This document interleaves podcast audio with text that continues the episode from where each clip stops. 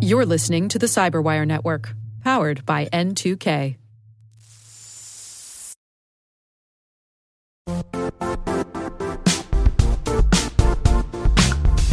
The IT world used to be simpler. You only had to secure and manage environments that you controlled. Then came new technologies and new ways to work. Now, employees, apps, and networks are everywhere. This means poor visibility, security gaps, and added risk. That's why Cloudflare created the first ever connectivity cloud. Visit cloudflare.com to protect your business everywhere you do business.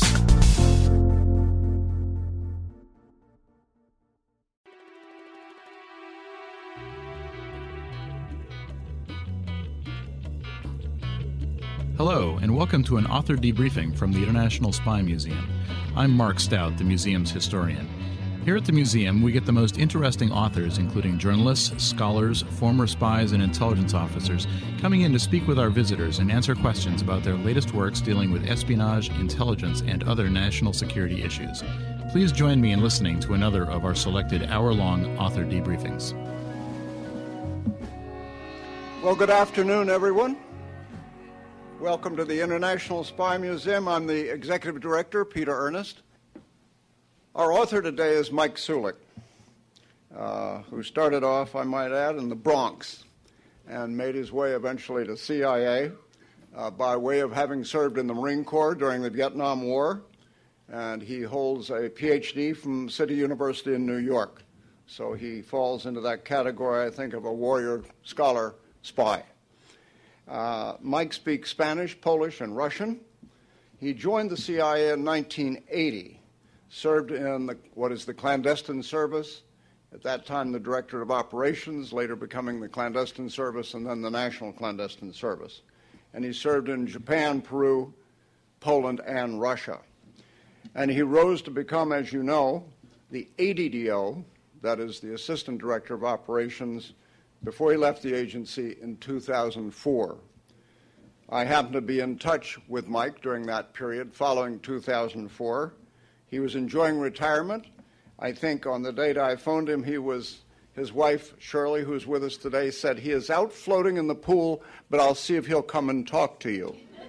Um, the other person who phoned him, I think either later that day or later, was General Mike Hayden, then the head of CIA, then the head of uh, CIA, who asked Mike if he would come out of retirement and head up the clandestine service, the National Clandestine Service. And that was in 2007.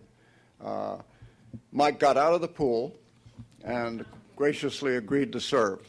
And he then spent subsequently three years at the agency as the head, as, as the head of the clandestine service. The book, of course, that we are featuring today is his Spying in America. Uh, as Mike says himself in the, in the introduction to the, to the book, so often the press of events, particularly for those of us in the clandestine service, oftentimes interferes what, with what anyone else would call your professional reading. Many of our folks never got around to professional reading because they were doing cases. They were making what would become professional reading. And Mike said he, when he was in the service, he felt that there wasn't one place you could go and sort of have a, a very good recap of what had been espionage operations in this country, particularly from a counterintelligence point of view. And like other authors, he said, so there wasn't anything available. I decided to write a book, which he's done. Uh, takes us up through World War II. I know he's working on Volume 2, which will pick up the period after that through today. Uh, his emphasis as so many of us who ran cases uh, had as an interest, is motivation. Why did people do what they did? And that will run like a thread all through the book. So, Michael, welcome to the museum. We're delighted to have you. Please help me welcome Michael Sulick. And this will be his book. Thank you. Good to see you, Mike. Okay. And this, uh, this will be available for signing after his presentation. Well, thanks very much, Peter, for that introduction, and thank you all for uh, coming today. I see a lot of familiar faces in the crowd, uh, colleagues as well as uh, supervisors, mentors over the years. So now I realize that uh, I probably will have a lot of things in that book that were wrong, and some of you may point out those mistakes to me, un, uh, unfortunately. And um, I've got people here even ranging back to somebody I knew 45 years ago when we attended Vietnamese language school together in the Marine Corps. And I must say, he's aged less gracefully than I have. Um, but thank you also for coming out here in this. This is very uh, lousy weather today, but it's actually good spying weather. At least I found it so when I was uh, in Moscow years ago when it was snowing or raining. It was usually best time to, to operate there. Um, but that gets me to the subject at hand, and that's this book. And I'm just going to go over some uh, some of the main points in it. I'll use a couple of the examples that I've used in the book of some of the cases. Uh, every nation clearly has been a victim of espionage, and not just the United States. You know, citizen betrayed secrets for all kind of um, motives. Uh, I'm obviously on this book focusing on American history, American espionage history, uh, because that's what I know best, first of all. But it's also um, our history as such is a little bit unique in its approach to spying. Uh, one of the common threads that I found in all of the cases, most of them, I should say, was disbelief. You know, Americans, more than any other nationality, seem to refuse to believe that their fellow Americans, their fellow citizens, would spy and betray the nation's secrets. Uh, sometimes, even when they were uh, confronted with irrefutable proof of this. And that disbelief kind of ironically stems from two very positive you know, attributes of, of the United States. And one is its geography, you know, exceptional geography in a sense. It's a land blessed with abundant resources. Also had natural defenses on both sides, you know, flanked by two huge oceans that essentially in the early years uh, isolated us from the warring nations of Europe and some of the emerging nations in, in Asia. So for about the first 120 years of our existence as a nation, really faced no threats from a foreign enemy, no major threats. And in many respects, it was a war among ourselves, the Tories versus revolutionaries in the, the Revolutionary War, and North versus South in the Civil War.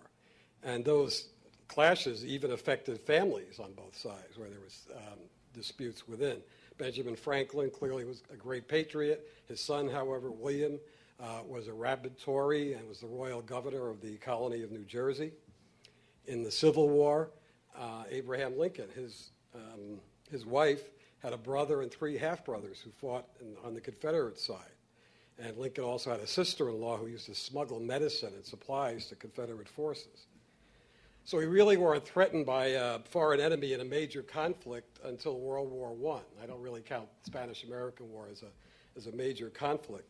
So it was natural that we really didn't believe in the threats of espionage.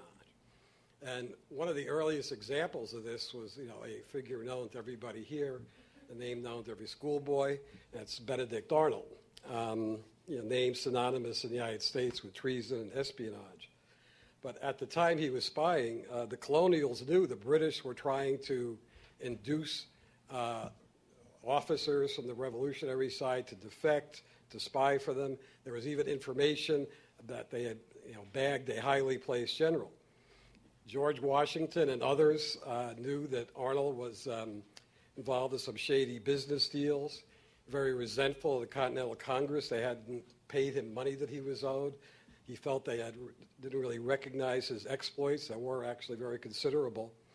But still, when it turned out that he was a spy, Washington was abs- and others were absolutely shocked. But you fast forward 150 years later, basically the same thing occurred during the 1930s and 1940s when the Soviet Union probably had the largest um, network of spies, maybe in its history, certainly largest network in, in U.S. history, over 500 Americans who were uh, spying for the Soviet Union, many of them in FDR's administration, uh, a number inside the Manhattan Project, which at that time was our most closely guarded secret. Then suddenly, some defectors from the Soviet cause, people I'm sure probably well known to some of you here, uh, Courier Elizabeth Bentley, and another one, Whittaker Chambers, uh, provided names, and actually their stories kind of corrobor- corroborated each other. Still later, the United States government develops really irrefutable proof of widespread espionage through something called the Venona Project, which, again, I think many of you probably know about here. For those who don't, uh, the project was started after Stalin signed a non aggression pact with Hitler. Uh, the U.S. Army began intercepting messages that were essentially transmitted over telephone lines from Soviet facilities in the United States, like its embassy and trade mission, to their headquarters in Moscow. And the messages kind of just piled up on Army desks. Uh, they were all enciphered, naturally. And it was only later in the war, when the United States had concerns that Stalin might make a separate peace with Hitler, that they began this arduous task of decrypting the messages and discovered, much to their chagrin, that the Soviet intelligence uh, had spies inside the Manhattan Project. And as they worked more on this, they saw that the names that were given by Bentley and Chambers were, in fact, um, spies. But even then, some of the highest levels of the United States government refused to believe that. Now, the second reason for this disbelief that I talk about is also, again, ironically, one of our most cherished values, and that's our advocacy of individual liberties. Uh, Americans are basically, have always remained uncomfortable with espionage, with our collecting secrets, and also with counter-espionage, catching spies. And it's an attitude that I believe dates back to our first settlers. I mean, they came from Europe, many of them, to escape the oppression and the uh, the intrigue of the royal courts of Europe at the time. And espionage was obviously a key aspect of that, that statecraft, of, of, those policies. Um, so that, that, really represented aspects of life that they wanted to escape when they fled to the New World. And as American history progresses, unfortunately, their suspicions turn out to be justified in many respects. Because aside from these disbelievers who refuse to see spies anywhere, there's, there have always been throughout history, American history, kind of a minority of zealots who saw spies and saboteurs everywhere and that abused authority and violated civil rights in the name of catching spies. Uh, the first instance of this, which I deal with in this, in this tome, um, was a gentleman named Lafayette Baker, who ran one of the two Union intelligence services in the Civil War, uh, called the National Detective Police. And he went and rounded up alleged subversives and spies and detained them unlawfully, and in the process, never really caught a real spy. Then again, you see history repeat itself right after World War I, when indeed there were anarchists and socialists who were organizing strikes in the United States, uh, engaging in acts of violence. so the Attorney General at the time, a gentleman named Mitchell Palmer, who was, uh, was also interested in getting a job at the White House, the presidency, um, he launched something called the Red Raids, which again would unlawfully detaining supposed subversives, saboteurs, and the like, and rounded up thousands. And he used a, a, a new outfit in the Department of Justice at the time was called by called the Bureau of Investigation that was led by a young lawyer named Leonardo DiCaprio. I'm sorry. Uh, actually, it's J. Edgar Hoover, but um, I find when I talk to students sometimes, they, they, know the actors better than the characters that they're portraying. So, but anyways, young, ambitious lawyer named J. Edgar Hoover, who was leading this uh, Bureau of Investigation. Well, Palmer's dire warnings turned out to be overblown. He was discredited. His hopes for the White House were dashed. Uh, but it didn't end there. You know, there was anti-German hysteria uh, before uh, the World Wars, uh, internment of Japanese Americans in World War II. And then you go forward a few decades, same J. Edgar Hoover organizes a program she calls COINTELPRO, which is short for Counterintelligence Program, when the FBI was seeking foreign spies, uh, looking for a foreign hand in the civil rights and the peace movements. But in the end, really find no evidence of any major spies, either in Martin Luther King's entourage or in the peace movement. And finally, as recently as a decade ago, clearly there was a backlash in the country in the days following 9 11, anti Arab uh, backlash uh, as well. But none of these movements, none of these um, zealot responses to these you know, uh, crises in our history really ever turned up any real major spies. So these suspicions and this disbelief also contributed to the absence of any real institutions uh, to both collect intelligence as well as to catch spies, any counterespionage. Uh, Americans would set up institutions in wartime, and once the war was over, they disbanded them and went off to their pursuits. Uh, example is the first, the, the, CIA actually acknowledges the kind of the first chief of counterintelligence, spy catching, to be John Jay, and he actually did have an organization and only operated in New York State during the Revolution. Obviously, the revolution ends. He goes off to other pursuits and becomes the first uh, Chief Justice of the Supreme Court, which probably left him a little more famous legacy than being head of counterintelligence. But it was an example of how people who got involved in this work went off to other pursuits. So every time a new conflict started, the United States had to kind of rebuild these capabilities anew. And the few institutions they did have uh, were plagued by interagency rivalry and, and turf battles. Uh, I won't deny that sometimes, even today, some of that happens, but it's, it's uh, certainly far less than it was at that time. Uh, in the Civil War, the Union had two counterintelligence services, basically. Uh, one that I mentioned, run by Mr. Baker, Lafayette Baker, and the other one by Allan Pinkerton, who would later, of course, become uh, the head of the foremost detective agency in the United States. But these two services would sometimes stumble over each other. They even arrested each other's own agents at times. And some of the stories about them are really like the Keystone Cops. Um, but that's in the Civil War. But even you, you know, fast forward ahead to World War I and its aftermath, there are turf battles between the Department of Justice, which has uh, uh, Hoover's Bureau of Investigation, and the Treasury Department, which had the Secret Service. And the, both of them kind of vying with President Wilson to gain control of uh, authorities in counterespionage, and they both did have actually limited authorities. Finally, the dispute settled before World War II when Franklin Roosevelt invested the uh, uh, legal authority in the FBI for spy catching in the United States. Now, the, in the cases that I deal with in this book, I kind of, uh, as I say in the introduction, I deal with kind of six elements, to me, the basic elements of, of, of espionage, the spy cases. Motive, as Peter mentioned before, access, you know, what secrets did these people have uh, access to, and what did they share with their masters? Tradecraft, which, as everybody here knows, kind of the art science of clandestinity, how you communicate with your spies, your sources, without getting caught. Um, then exposure, how they were caught, punishment, and finally damage. What damage do they really do to national security? Motive, um, just like around the world, American spies uh, uh, decided to you know, betray secrets for the same reasons that people do uh, around the globe money, ideology, thrills, ego, uh, resentment, dual loyalties. What do you think is the, out of those that I just named, what do you think is the main one? I know everybody's going to get this right, so that. This little interaction with the audience. And you you're kind of hesitant, you know, it's like. Uh, Nobody ever gets that wrong. Yeah, money. It's money, but at the same time as um, uh, we know, like I see, I have a lot of number of my FBI colleagues in the audience uh, as well too. But you know, we kind of know that it's often a combination of those motives, not just money alone.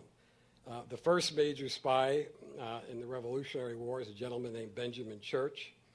On the surface, he was a leading patriot. Uh, he was a doctor at Bunker Hill, cured the wounded there. Uh, Washington appointed him Surgeon General of the Army. Uh, he was the colony of Massachusetts, chose him as their liaison, if you will, their representative to the other colonies. Uh, he's a member of the Colonial Underground, the Sons of Liberty. At the same time, he had a mistress. He liked the high life. Um, physician, physicians weren't paid the enormous uh, salaries that they were they, they, sometimes command today, so he didn't have that much money. So he decided to spy for the British. Benedict Arnold you know, also offered his services to the British for money.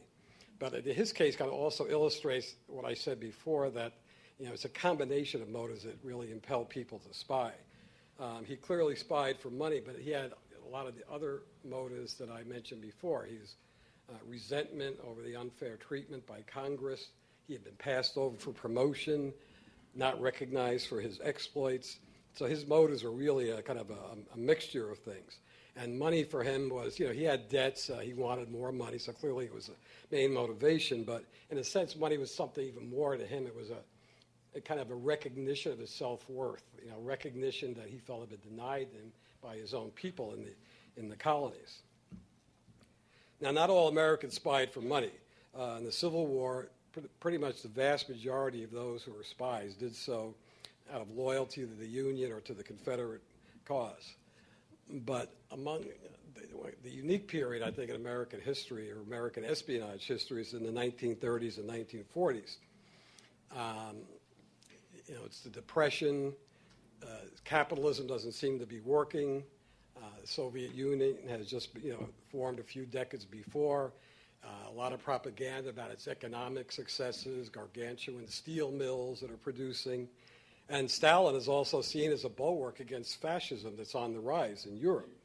So communism is kind of an attractive alternative to a number of Americans. And you have hundreds of sympathizers who flock to work for the New Deal in, in the Roosevelt administration. A lot of them started out in Marxist discussion groups, a number of which evolved into spy networks. And some of the people were actually, when the, um, the Soviets offered them payment, uh, they were insulted by it. And a lot of them also were members of the Communist Party, so actually paid dues for the privilege of, of spying rather than receiving any money. Now, access. Let me just say a little bit about this. Uh, one of our former CIA directors, Allen Dulles, you know, said intelligence is really espionage is all about access. You know, what secrets do you know that you can give to your masters? Uh, clearly, Benedict Arnold, highest-ranking spy in American history, had access to a number of the colonial's war plans. But there are others like Harry Dexter White, who was one of the most senior officials in the Treasury Department during this. Uh, you know, Soviet golden age of espionage.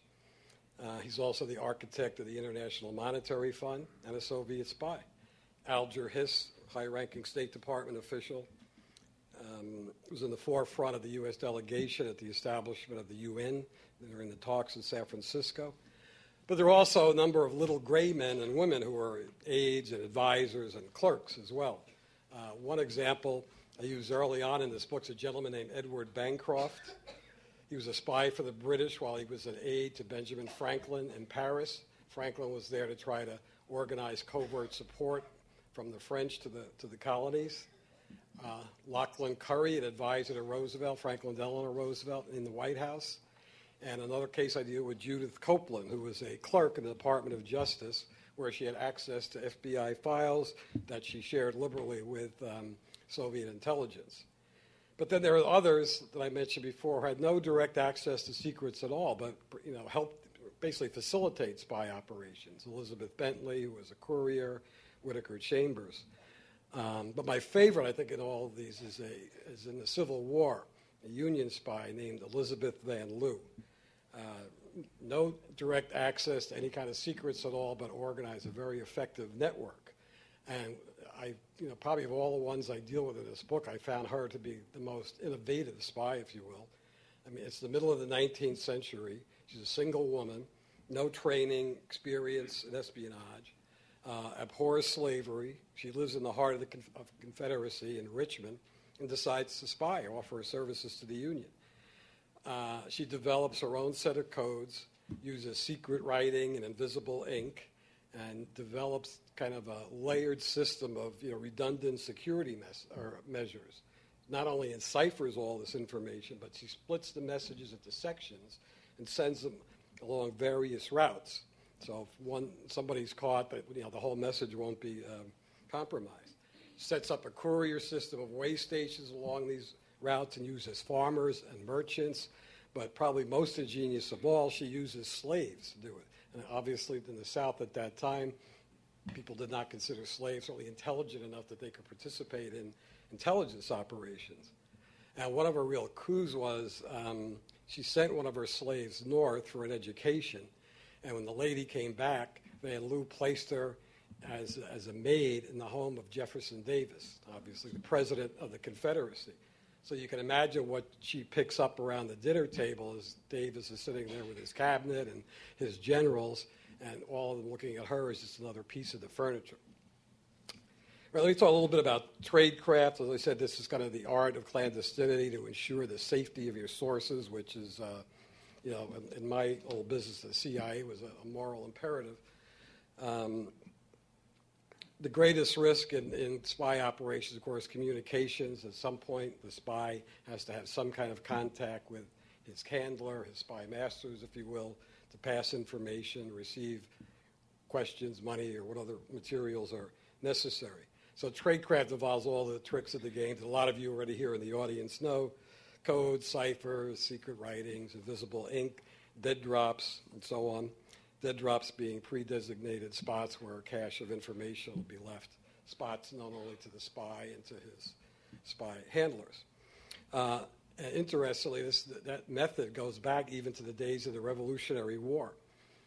Um, the, I mentioned the case of Edward Bancroft before. Uh, he was in Paris with uh, Benjamin Franklin. The, um, the French and the British were rivals at the time.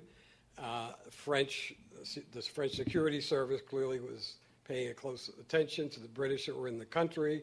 So obviously the British didn't want to be seen meeting with one of Franklin's, uh, you know, closest aides. So they actually used dead drops. Uh, every Tuesday night, Bancroft would go to a popular Paris park with a bottle. He would put his information inside there, tie a rope around it. On the other end, tie, um, tie it to a twig, put the bottle in a hollow of a tree, where only so then only the twig was showing. And then uh, an hour later, British intelligence officer would come, take that twig, take the bottle out, put whatever questions he had or any you know, money, whatever, in the bottle, where Bancroft would later come in and retrieve it again. Now, this is the same method actually used by uh, not only my colleagues in the KGB to, to uh, have contact with their agents in Washington and elsewhere through the Cold War, but the CIA used the same methods in, in Moscow as well. So they're uh, kind of time tested and true. Um, now, tradecraft, say that leads to the next element I discussed, was, which is exposure.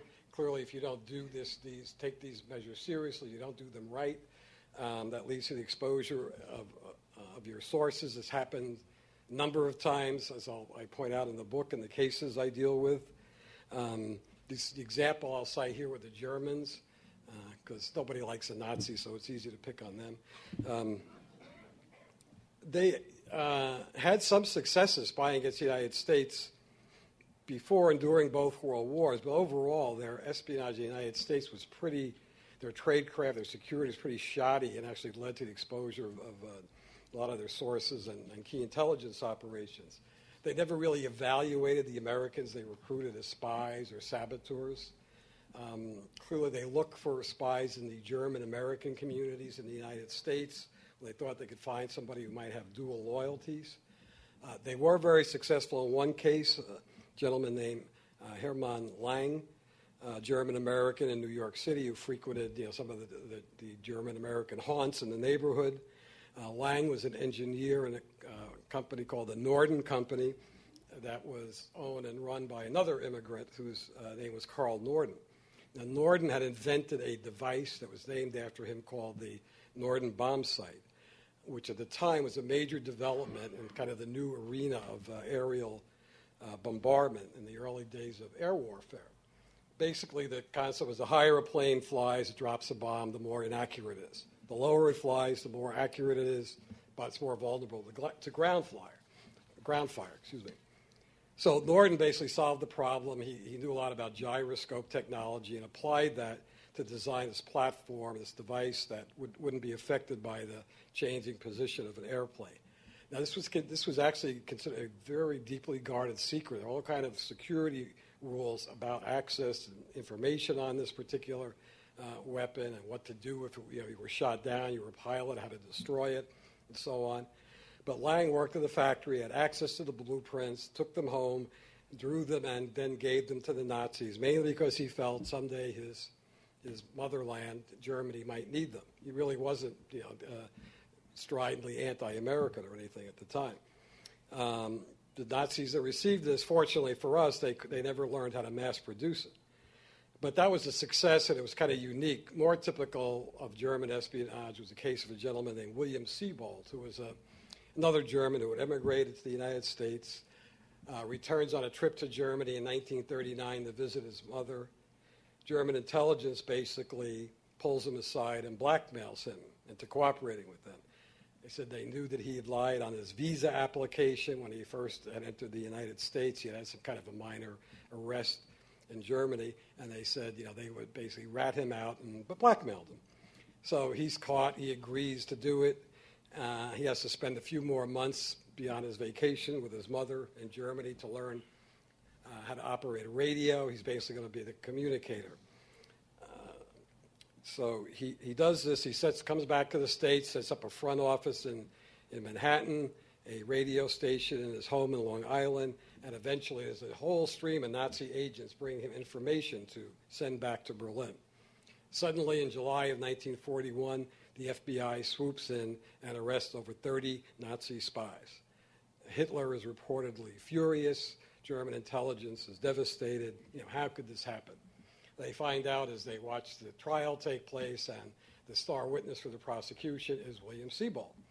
He essentially had become a double agent. Uh, he was after he was blackmailed. Uh, he told the Nazis he had to go to the U.S. embassy to wire some money back to his wife.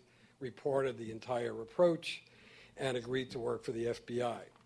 Uh, the FBI not only sent all his radio messages, but they wired his office in Manhattan up with uh, audio devices and cameras to basically record the evidence of these 30 plus people who came to this office to bring information. It was a major Nazi mistake. Uh, I think bred of you know, their arrogance. They believed that anybody with German blood, any true Aryan, would probably willingly serve the fatherland, even if he was blackmailed.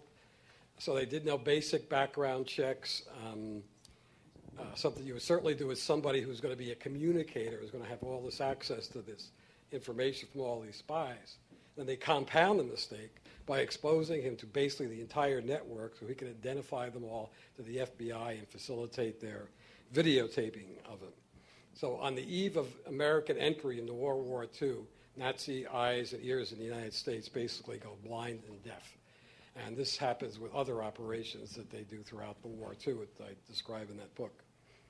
Now, Soviet intelligence had serious problems with tradecraft and security as well with their you know, network of spies in the United States. Um, these networks, as I said, kind of evolved from Marxist discussion groups, and they never really abandoned this coffee clutch approach to spying. Uh, KGB constantly tried to get them to improve their security, but these are American citizens. They were in America. They felt they knew their environment better. They also had considerable influence. Those in the Communist Party of the USA had considerable influence back in Moscow. So they, the members kind of, kind of did what they wanted. Uh, they knew each other. They typed each other's information. They talked by phone. Um, there was one spy, but he was working for the GRU, who uh, decided he would recruit another one of his fellows um, uh, to, to, be a spy. He thought this guy was sympathetic, and he made the approach to him. And the guy told him, "That's too late. I'm already working for the KGB." So um, it's not quite the way you to run the railroad. But again, uh, uh and of course, the, you know, the GRU handlers and KGB handlers were, te- you know, horrified when they heard that story. But this, but these, things like this happened a lot then. Um, you wonder, well, how were they able to operate so easily and I can get away with all this? Well, at the time, you know, the FBI was kind of preoccupied with other things. They were trying to find the likes of John Dillinger and Bonnie and Clyde and you know crime in the United States, and also uh, their main focus as far as foreign targets were German and Japanese because this was the uh, the emerging enemy and eventually the enemy, and Soviets, of course, had been you know became our allies in World War II. But because of this this poor security, somebody like Elizabeth Bentley, who's a courier, when she goes to the FBI, she basically reveals the specific identities of 80 Americans who are spying for the Soviets, 27 of whom are working inside the United States government. Um, punishment for these spies when they're caught. It, it's, uh, the punishment varied, um, often depending on a number of factors uh, throughout history and sometimes would reflect the particular political dynamics of, a, uh, of, the, of the era when the spies were caught. Uh, in the Revolutionary War, when Church was caught, uh, Washington himself and others wanted to you know, string up Benjamin right away, hang him from the highest yardarm, and then they realized they had no espionage law. Um, so they quickly had to devise one. Well, by the time of the Civil War, nobody really paid attention to that espionage law. Uh, minor spies on both sides were usually just simply released because you know, neither the Union or the Confederacy really had the money, wanted to spend the money to, to feed them. So they'd let them go. In some cases, however, depending on the whim of the local commander, they were hung. Um, now, this haphazard approach kind of ended with the onset of World War I when the Espionage Act was um, enacted in 1917. But as I said, punishment often reflects the political dynamics or the context of the time, and the best illustration of that is probably you know, one of the most famous spy cases, or uh, famous any criminal case in American history, and that's Julius and Ethel Rosenberg. Um, by the time of their trial, the U.S. flirtation with communism has ended. Uh, Soviets are no longer an ally but an adversary. They've occupied Eastern Europe, tested an atomic bomb based on secrets they stole from us. Mao Zedong is on the rise in China, and the Korean War is ongoing. So, in this heated, very anti Soviet, anti communist climate at the time, Rosenbergs are not only convicted but executed for espionage, uh, sparking a controversy, a debate that's lasted for years. Uh, clearly, people on the left said this was they were innocent victims of right wing hysteria. Those on the right said they were just evidence of a, a growing, widespread cancer of communism in American society. Um, this debate lasted for years. Eventually, number of sources. The Venona project was declassified. Uh, Soviet defectors came forth. Uh, the Rosenberg's own case officer, Mr. Feklissov, you know, wrote a book about them, or in which he wrote a book about his career in which he discussed them. And even Soviet Premier Nikita Khrushchev acknowledged their contribution. But in spite of that, um, oh, and also actually, it's just a few years ago, 2008, when their two sons uh, came forth and said that they finally admitted that their parents were spying, although they kind of wanted to deny that for years. But despite that, there is still a debate over the severity of their sentences, uh, especially about Ethel Rosenberg. Uh, she was clearly a dedicated communist, knew her husband uh, was spying, but during their trial, there was very little evidence of her collaboration in the spy efforts of this. Um, but when she was sentenced to death, even J. Edgar Hoover, who was you know, somebody hardly called an anti-communist, uh, actually opposed the death penalty for her because he felt the image of their, you know, their two orphan children would probably hinder FBI efforts in the future on in spy catching.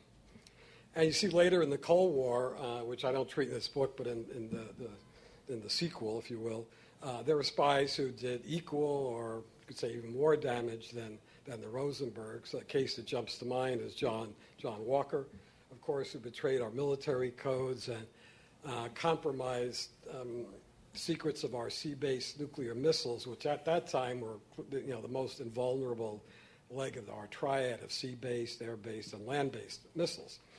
Uh, he's convicted, but life imprisonment, not, you know, not sentenced to death. So the, the issue in the Rosenberg debate, uh, which applies to all these cases. What is the damage that caused to national security? I mean, Rosenberg himself did not have any direct access to any nuclear or any atomic bomb secrets. He recruited his brother-in-law, uh, David Greenglass, who was a mechanic in, uh, in Los Alamos, uh, who had only a limited knowledge of what he was working on. And he clearly wasn't the only one who gave information about the atomic bomb. Um, there were other spies, know, like Klaus Fuchs, a British scientist who worked on the project, a Soviet illegal named George Koval, who actually provided what was known as a plutonium trigger that was key to the detonation of the bomb, and another uh, spy named Ted Hall, who was kind of a child genius who graduated from Harvard at 15 years old or something, a real genius in physics, and worked on what was called the implosion method, which is the, the real breakthrough in the, in the bomb design. So um, you know, again, the issue of what damage did these spies really cause. Some historians say that, you know, atomic bomb was probably the most egregious secret to leak out. Uh, some historians believe that Stalin felt emboldened as a result of the atomic bomb test that the Soviets conducted based on the, their development of the bomb, of their own version. And as a result of that, he sanctioned the, the North Korean invasion um, a war that wound up with 4 million casualties and the deaths of over 30,000 or 35,000 U.S. servicemen. But overall, you know, espionage, as much as interesting as it is, um, uh, really doesn't alone doesn't change the course of events. You know, the nation still got its independence in spite of Benedict Arnold. The Union persevered despite Confederate spying. We survived two world wars without, uh, in spite of enemy spies and the Soviet Union eventually went into the dustbin of history, although they had certainly uh, done quite a, a, spy job on us throughout the Cold War. Uh, that said, though, espionage does take its toll, um, and I write about this more in the second volume. because there are cases where spies gave up secrets that uh, resulted in the loss of American life. I'll point to the, as one example the case of John Walker. Among the information he gave was uh, in, uh, information which we presume, I guess, the Soviets passed to the Vietnamese during the Vietnam conflict, and that enabled them to shoot down a lot of our pilots over, uh, over Vietnam. Some, of, of course, died, and others spent time in the Hanoi Hilton and years in, uh, in prison. So, but let me leave it uh, at this point. I'll take any questions you have, uh, any errors, any complaints. Any complaints, please direct them to Peter. First of all, thank you so much, Mike, for a really terrific presentation. Okay. Check. Okay, if you would please just wait for the microphone so everyone can hear the question. We'll get to as many of you or all of you as we can. When we start right here. Yeah, uh, hi. You uh, mentioned the, oh, yeah. You mentioned the uh, Espionage Act of 1917. Now that is still the act that's being used to um, to prosecute espionage. Uh, how come Congress has not updated that? It just seems that there's a lot more to espionage than it's probably contained in that act. Yeah, You're going to have to answer for Congress now, too, uh, Michael. Congress, dysfunctional. That's why. Um, they can't handle a fiscal cliff. How are they going to handle espionage? No, but that act actually, there have been um, uh, updates to that act over the years, things like classified um, identities, procedures, the um, escape. There have been additions made to, to the act's been revised over the years, sometimes to stiffen the penalties more, so on. So. Okay, questions? One all the way in the back, uh, right next to you, Amanda. All yes, right, yes. Okay, and then Mark had one. You mentioned, I think, that uh, Soviet espionage was more successful because of uh, ideology in, in, in, this in this country, you know, like 30s and 40s and things like that, as opposed to money and other things. Uh, I recently uh, saw a cartoon that was Civil War Reconstruction period that said or talked about the communist threat. And do you think there was almost a organic, almost indigenous uh, communist uh, growth in this country from the time of Marx, maybe in the 1840s, that really contributed to the great success of uh, Soviet espionage in the 30s and 40s? No, I think that even early on there was interest in communism, but it really doesn't uh, evolve into a movement that attracts a lot of people until the Great Depression, because these, you know, a lot of people question whether you know, capitalism versus communism. The capitalist system clearly isn't working. Millions of people uh, unemployed, and I think that's what sparks. Uh, because then you also you have wider uh, sections of society that you know it's uh, agrarian people, farmers attracted to it, students and intellectuals. Uh, it, the, the, movement spreads beyond um, what it probably was in the you know the 19th century when first interest in it starts in the United States. But I do want to, I guess, amend this a little bit. In 1930s and 40s, yes, ideology, but by the time the 50s come, I mean, I think the Soviets kind of caught on fast that uh, they abandoned using the Communist Party of the United States as kind of a breeding, you know, a spotting ground, a seeding mechanism. The, the, the, movement was totally penetrated by the FBI. In fact, there was some who used to joke that if, you know, if the FBI stopped, the, the, who had infiltrated the Communist Party stopped paying their dues, the party would probably fold. Um, so they knew that they couldn't use that anymore. They also said, you know, it's you know it's kind of dollars, not doctrine now that attracts people. So what they start doing is going after uh, people in the military because they're concerned, obviously, about a military confrontation, and they see that money is going to be the, you know a bigger motive for Americans. That their ideology holds no attraction any longer, which is in fact the case. Mark. Uh, Mike, thanks for a really interesting talk and what promises to be a useful book. Um, this may be a real simple, simple uh, question for you to dispose of. I'm not, not sure. In, in the period of history that's, I guess, you're going to cover in Volume Two, uh, there have been quite a number of cases of, you know, smaller powers who have uh, run uh, espionage operations against us. Uh, South Africa, I know one or two sub-Saharan African countries. Israel, I guess the Dutch ran a guy in the NSA for a while. Uh, in the period of the, your book covers, are there any sort of quirky little cases where you know uh, uh, the, the, Portuguese or the you know the, the, the, sort of stand out that weren't really about big the big power politics of the day, or is that a, a much more recent sort of post uh, post World War II phenomenon? Yeah. Uh, you know, there may have been, I can't think of any off the top of my head, but the fact is, since we had no counter espionage service as such, there could have been, and we just don't know about them. I, mean, I can only write about the cases that we know about. You know, so a lot of people probably escaped uh, uh, unheard of. But yeah, there it's, um, you know, I, I think the, was it the National Counterintelligence Executive said, said a few years ago, something like 100 and, no, was it four, no, 40 nations actively spying against the United States. So during the Cold War days, or in the later latter part, you got nations like, I mean, Ghana actually uh, had somebody inside the, the CIA for a while. That's almost an insult. Ghana? I thought we'd be able to. Ecuador. You it's. Okay. Uh, Matt, all the way in the back there. Yeah. Um, one uh, a country you did not talk about was Great Britain. Was there? Uh, there were. There was a military liaison between uh, the time Britain declared war on Germany and, the, and Pearl Harbor. Did any of the activities of this um, uh, mil- British military presence cross over into espionage? Okay, I have to, have to clarify. British. Brit- not, i guess I don't okay, understand. The British were gathering intelligence in the United States prior to Pearl oh. Harbor, and some of it was above, you know, above board of influencing American public opinion, but did any of it actually cross over into outright espionage? No, I, mean, I know of no cases of any, let's say, major spy who was working for British intelligence. Again, because we were cooperating with the British, they could. Um, I think the Americans they dealt with were talking pretty freely to them, you know, envisioning them as our, well, they were our allies, but envisioning them as wartime allies as well. So no. Another one? Okay, right here.